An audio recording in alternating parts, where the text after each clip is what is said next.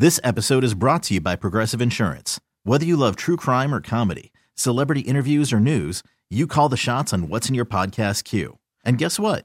Now you can call them on your auto insurance too with the Name Your Price tool from Progressive. It works just the way it sounds. You tell Progressive how much you want to pay for car insurance, and they'll show you coverage options that fit your budget. Get your quote today at progressive.com to join the over 28 million drivers who trust Progressive. Progressive Casualty Insurance Company and Affiliates. Price and coverage match limited by state law. Hiring for your small business? If you're not looking for professionals on LinkedIn, you're looking in the wrong place. That's like looking for your car keys in a fish tank. LinkedIn helps you hire professionals you can't find anywhere else, even those who aren't actively searching for a new job but might be open to the perfect role. In a given month, over 70% of LinkedIn users don't even visit other leading job sites. So start looking in the right place. With LinkedIn, you can hire professionals like a professional. Post your free job on linkedin.com slash recommend today. Now, you mentioned a creative contract. I, I've heard this. I don't think it's realistic. I don't think it's going to happen. But one of the other rumors over the last few days would be the Mets pursuing Blake Snell. And off the top, I, have said all offseason, I have no interest in Blake Snell and giving him some kind of mega contract, which is what he's looking for. Reportedly, the Yankees offered him five years, $150 million. The Mets, I wouldn't offer him that. Put it that way. I wouldn't offer him five years, 150. But a lot of people have asked me in the email on Twitter, but Evan, what if you get him on a Scherzer contract? That seems to be the new thought. And it's similar, Pete, to what you suggested with Jorge Soler.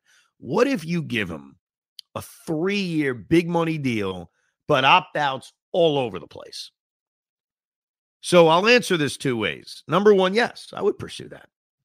My, my anti Blake Snell opinion is not he can't be productive in 2024 or he can't even be productive in 2025. It's more giving him a long term deal, I think will age terribly bad, like terribly bad.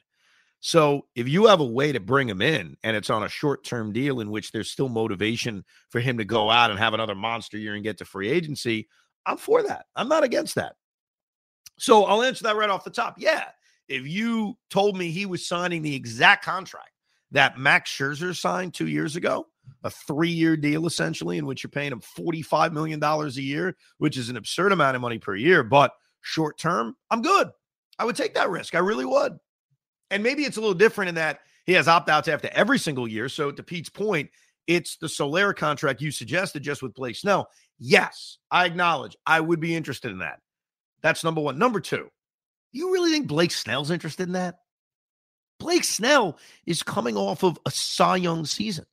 As much as I may shit on him, like, is Blake Snell really after his second Cy Young Award and only the second year of his career, in which he threw 180 innings. And by the way, he's not 27 years old, he's 31. 31 years old. Does he really think, or would he think, let me sign one of those deals? I'll have another big year. And now at 32, I'm going to get that mega contract? Yeah, but he, but hold on. You, there's a he wants 200 million dollars. And right. so far, I haven't seen a single team bun, uh, like jump on that. like, oh, that's a great deal. If you and I are talking this way, I think other teams who are who see what his production is over the past few years, and yes, he won a Cy Young, but they also see the downside. I don't think any team is willing to commit to two hundred dollars, two hundred million dollars for Blake Snell. So there might be that whole thing where the market is not what you thought it was, and it's going to have to flip, and he's going to be forced into that type of deal. But you think he would, because what you're doing when you sign a contract like that is you're kicking the can down the road. You're basically saying, you know what? I didn't get the money I wanted. Let me kick it a year, kick it two years, and I feel like then I'll get my payday. I can't see any way, considering he'll be a year older, considering the market for free agent pitching is pretty good next year when you think of Bieber and Burnes and Wheeler and Fried. I don't know how you could rationalize that you'll do better next year. So even if you don't get what you want, like you're suggesting, whatever you can get is probably better than anything you'll get next year. Like, think about it. you're a year older and there's a better market of free agent pitching. Why would you do better next year than you would do this year coming off of a Cy Young? It doesn't make sense to me. No, I, I do get that. But here's the thing like, Blake Snell You think about how many how much money he's made over the past over his career. Over his career, let's see. He's made career earnings of it's a little slow right now, but hold on. His career earnings are $47 million. Right. Are his career earnings. If you offer him a three-year deal for the same thing as Scherzer was, what, like hundred something million dollars, you're making 45 million a year, you've just doubled your salary. And I'm not telling him he's got to do that. I understand the life changing money. It's all life changing at this point in time.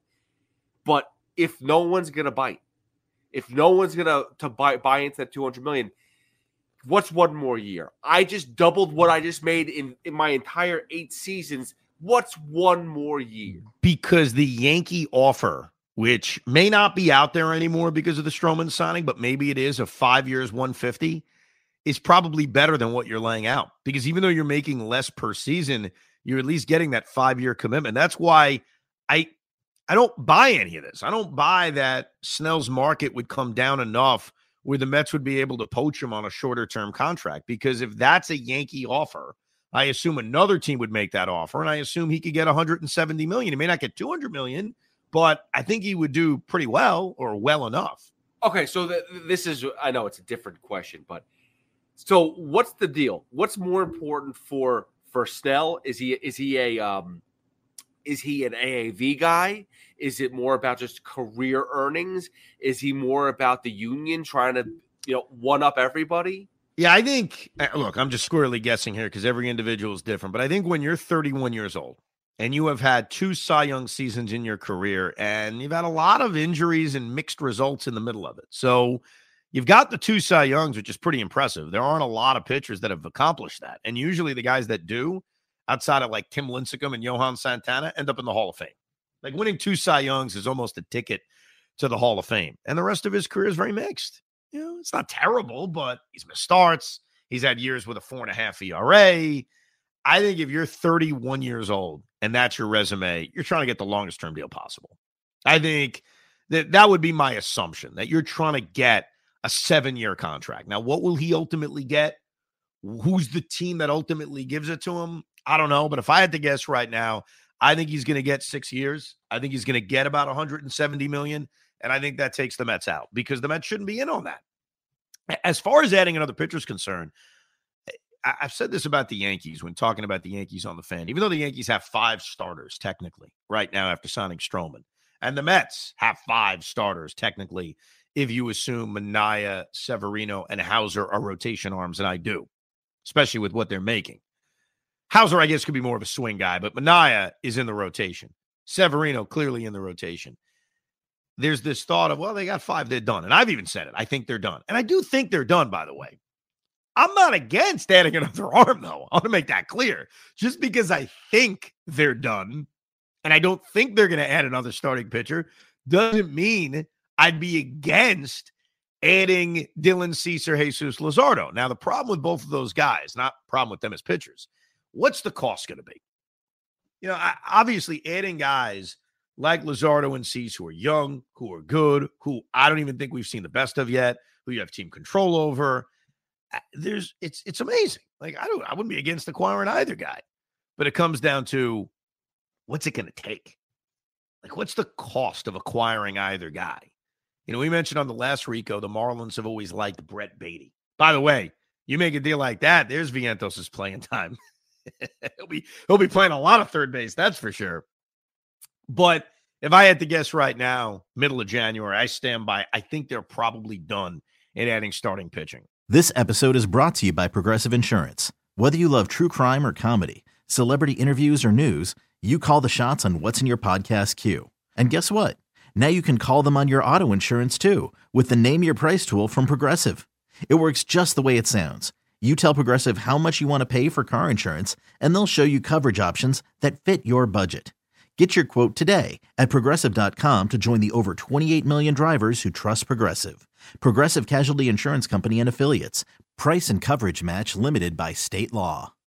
Audacy is giving you a chance to win a trip to London to see Taylor Swift at the Eras Tour. It's Tay in the UK. Hey, it's Taylor. Just download the free Audacy app, log in and listen to a participating station for a minimum of 60 minutes to get your daily entry. And you could win a chance to fly off to London with three friends and see Taylor. I can't wait to see you at the Eras Tour in London. For more, go to audacy.com slash Taylor. Tay in the UK. on the Audacy app. Thanks to Republic Records. This is a national contest.